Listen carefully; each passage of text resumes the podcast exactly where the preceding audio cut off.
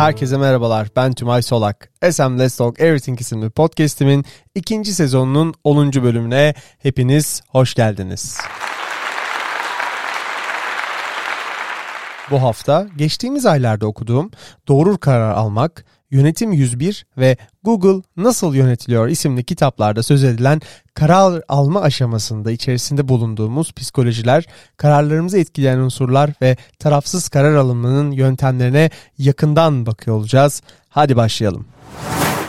İlk olarak Harvard Business Review's 10 Must Reads yazarları tarafından kaleme alınan Doğru Karar Almak isimli kitaba dair notlarımı sizlerle paylaşmak istiyorum. Büyük kurumlarda yer alan üst yönetim, karar merci kimseler ve yeni nesil çevik takımlar üst düzey performansları sonucu aldıkları kararlara karşın eyleme geçme aşamasında ve sonuçlandırma sürecinde çeşitli sorunlar yaşayabilmektedir. Yaşanılan bu sorunsalı aşmanın temelinde bir kararın alınmasındaki ilk başlangıç noktası olan diyalog, ardından gelen eyleme dair aksiyonlar ve süreçlerin takibi için geri bildirim mekanizması yatmaktadır. Bu bağlamda kurumların aldıkları kararların sonuçlandırılabilmesi için de izlemesi gereken 3 temel başlığı hızlıca inceleyelim. Birincisi diyalog. Günümüzde başarılı kurumlara yönelik incelemeler genellikle pazarda yer aldığı ürünlerine, iş modellerine ya da yetkinliklerinden doğan faaliyetlerine odaklanırlar. Microsoft'un piyasaya çıkardığı Windows işletim sistemi, dilin müşteriye uygun seri üretim modeli bunlara örnek gösterilebilir. Bu kuruluşların en sağlam rekabet üstünlükleri oluşturulan bu özellikler kurumun liderlerinin sergilediği ve böylelikle kurumda çalışanları da etkileyen diyaloğun niteliği ile doğrudan bağlantılıdır. Kurumda çalışanlar ile üst yönetim arasındaki bağlantılarda entelektüel dürüstlüğün temelinde karşılıklı konuşabilme yer almaktadır. Kurumlar tarafından düzenlenen genellikle kuruma dair stratejinin vizyonun ya da hedeflerin konuşulduğu toplantılarda çalışanlar tarafından yaratılan algı karşılıklı olarak kurulan diyaloğun niteliğiyle doğru orantılıdır. Sırada eylem var. Diyaloğun ortamı diyaloğun kendisi kadar önemlidir. Sürdürülebilir bir kurum kültürü karşılıklı açıklık, samimiyet ve sonuçlandırma ile belirlenmektedir. Açıklık, sonucun önceden belirli olmaması çalışanlar ile üst yönetim arasındaki eyleme dönen hedeflerin şeffaf iletişim yolu ile yönetilmesi olarak açıklanabilmektedir. Samimiyet, söylenemeyen şeylerin söylenme arzusudur. Yerine getirilmeyen vaatlerin ortaya çıkarılmasını teşvik etmektedir. Sonuçlandırma ise bir disiplin gerektirmektedir. Bir toplantının sonucunda kişilerin kendilerinden ne beklediğini kesin olarak bilmiyorsa eyleme dönüşen her bir beklentinin yanlış sonuçların elde edilmesine ya da sonuçlanmamasına neden olabilmektedir. Bu üç temel özelliğin özünde kişilerin açık bir düzlemde sorumluluk ve bitiş tarihleri verilerek kararlılık oluşturabilmekte, eylemler gerçekleştirilebilmektedir. Sonuçlandırma yaptırım eksikliğiyle birleşmesi durumunda kurum kültüründe kararsızlık baş gösterecektir. Son olarak geri bildirim var. Kurumlarda alınan kararların eyleme geçilmesinde genellikle eylem planları oluşturulmaktadır. Bu planlar üst yönetim üzerinden tüm çalışanlara yıllık ölçülebilir hedefler şeklinde de yaygınlaştırılabilir. Özellikle de performans değerlendirmelerinde ve ücret artışlarında temel baz etkisi olan geri bildirimler kurumlarda uygulama aşamasında sorunlar yaşanmaktadır. Bakıldığında hem çalışan hem de üst yönetim hedeflerine ne kısa zamanda ve başarılı bir şekilde ulaşmak ister. Aksi durumda hali hazırda ortak bir kurum kültürünün oluşturulmadığının bir göstergesidir. Bu nedenle de bazen üst düzey toplantılarda bazen de ortak hedefleri olan çalış, çalışanların çay molasında birbirlerine olan yorumlarını iletirken e, bu süreç gerçekleştirilmelidir. Sırada yazar Stephen Soundring tarafından kaleme alınan Yönetim 101 isimli kitaba dair notlarımı sizlerle paylaşmak istiyorum. Yeni nesil çalışanlar aslında Y ve Z kuşakları da diyebiliriz. Bu insanlar oldukça yaratıcı ve yaptıkları mesleklerde de bu dinamizmi, farklılığı ve serbestliği fazlasıyla aramaktadır. Gel gelelim kurumsal şirketler hali hazırda evrimleşmeye devam ediyorlar. Burada ufak bir sorun var ki o da Y ve Z kuşakları o kadar hızlı ki kurumların evrimleşmesinin tamamlandığında Z kuşakları sanırım emekli olacaklar. Bu biraz kulağa abartılı gelse de kurumlar gerçekten yavaşlar. Bizim görevimiz kurumları kontrollü bir biçimde hızlandırmayı öğretmek olmalıdır. Yeni nesil kendileri gibi yaratıcı mesleklerle uğraşmaktan çok hoşlanıyor. Örneğin veri bilimi, reklam, pazarlama, elektronik, medya, yayıncılık, endüstriyel tasarım, mimarlık daha birçok meslek sayabiliriz.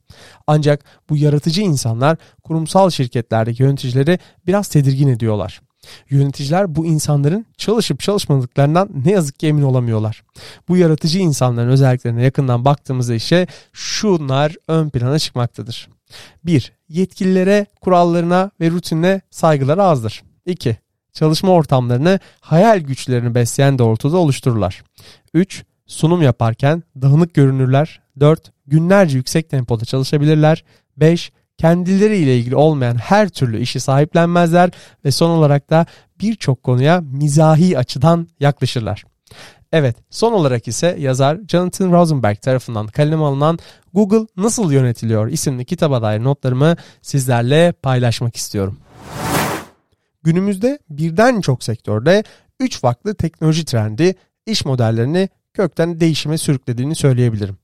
Öncelikle bu teknolojilerin başında internet geliyor büyük veri niteliğindeki sayısız boyuttaki bilgiyi ücretsiz ve her zaman hazır bir şekilde evimize kadar getirebilmektedir. Artık neredeyse manuel yani online olmayan süreç kalmadı diyebilirim. En azından potansiyel anlamda tüm süreçler online yönetilmeye müsait.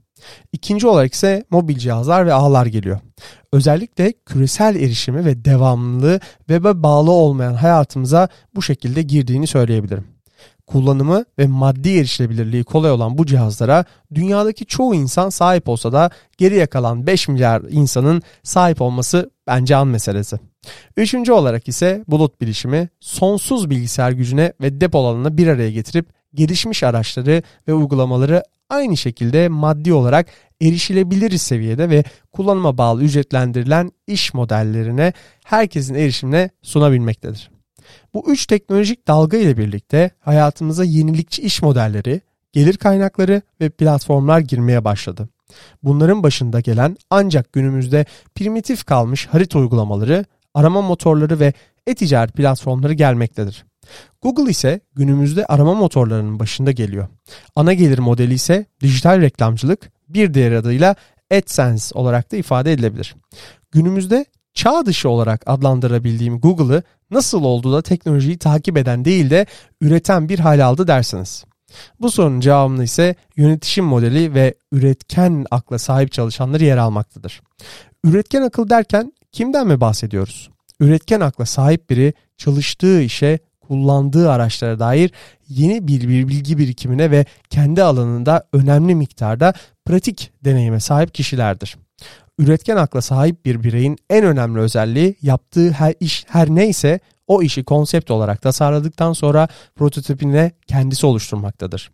Ayrıca hepsi olmamakla birlikte en belirgin olarak da analitik, ticari, rekabetçi, meraklı, risk almayı seven, kendi kendini yöneten açık sözlü, detaycı ve konuşkan gibi özellikleri de barındırmaktadır. Peki hepsi bu kadar mı? Tabii ki de hayır. Çalışanları üretken akla sahip kişilerden seçmekle de Google olunmuyor. Son olarak Google'ın misyonunu sizlerle paylaşmak istiyorum. Öncelikle bir misyon örneğiyle başlamak isterim. Misyonumuz rakipsiz ortaklıklar kurarak çalışanlarımızın gösterdiği bilgi, üretkenlik, fedakarlıklarla müşterilerimizin gözünde değerimizi arttırırken hissedarlarımız için de üstün sonuçlar elde etmektir. Bu misyon hangi şirkete ait hatırladınız mı? Bu misyon tam tamına 2008 yılında iflasını açıklayan ve hafta sonu şirketin iletişim ekipleri tarafından ilgili anahtar kelimeleri kullanılarak hazırlanan Lehman Brothers'a aitti. Bakıldığında şirketler kar amacı ile kurulmuş olsalar da toplamda faydalı işler yapmak için, topluma faydalı olabilmek için var olmasının gerektiğini unutmamalıdır. Ayrıca süslü cümlelerdense herkes tarafından anlaşılabilen bir misyon ömrü daha fazla olacaktır. Ben Google'a baktığımda meritokrasi görüyorum. Yani Google'da söz sahibi olan kişilerin aynı şekilde idare gücünün yüksek ve aynı zamanda üretken akla sahip olduğunu düşünüyorum. Bununla birlikte de çalışanlar arasında kayırmanın olmadığını düşünüyorum. Bu nedenle de Google özünde ne kadar kurumsal dursa da girişimci kafasının yer aldığını tekrar belirtmek isterim. Evet, özetlemek gerekirse. Her üç kitap içerisinde de sözü edilen kararsız bir kurumun hayata geçirmeyi planladığı hedeflerine ulaşabilmesi pek mümkün olmadığını görüyoruz. Günümüzde yeni çalışma biçimi olan çevik iş modellerinde de öne çıkan özellikler arasında ekipler arası iletişim, eylem planları ve bu süreçte birbirini olumlu yönde etkileyeceği geri bildirim görüşmeleri yer alıyor. Bunun amacı kurumun üst yönetiminden tüm çalışanlarına kadar olan hedeflerini somutlaştırabilmesi için gerekiyor. Özellikle kararsızlık kültüründen sonuç odaklı bir iş yapışı biçimini benimsemek için kişilerin elinde olduğunu unutmayalım. Evet, bu haftalıkta benden bu kadar. Umarım sizler de benim kadar keyif alıyorsunuzdur. Yorumlarınız için bana mail atabilir veya LinkedIn üzerinden ulaşabilirsiniz. Gelecek hafta bir başka bölümde görüşmek üzere. Hoşçakalın.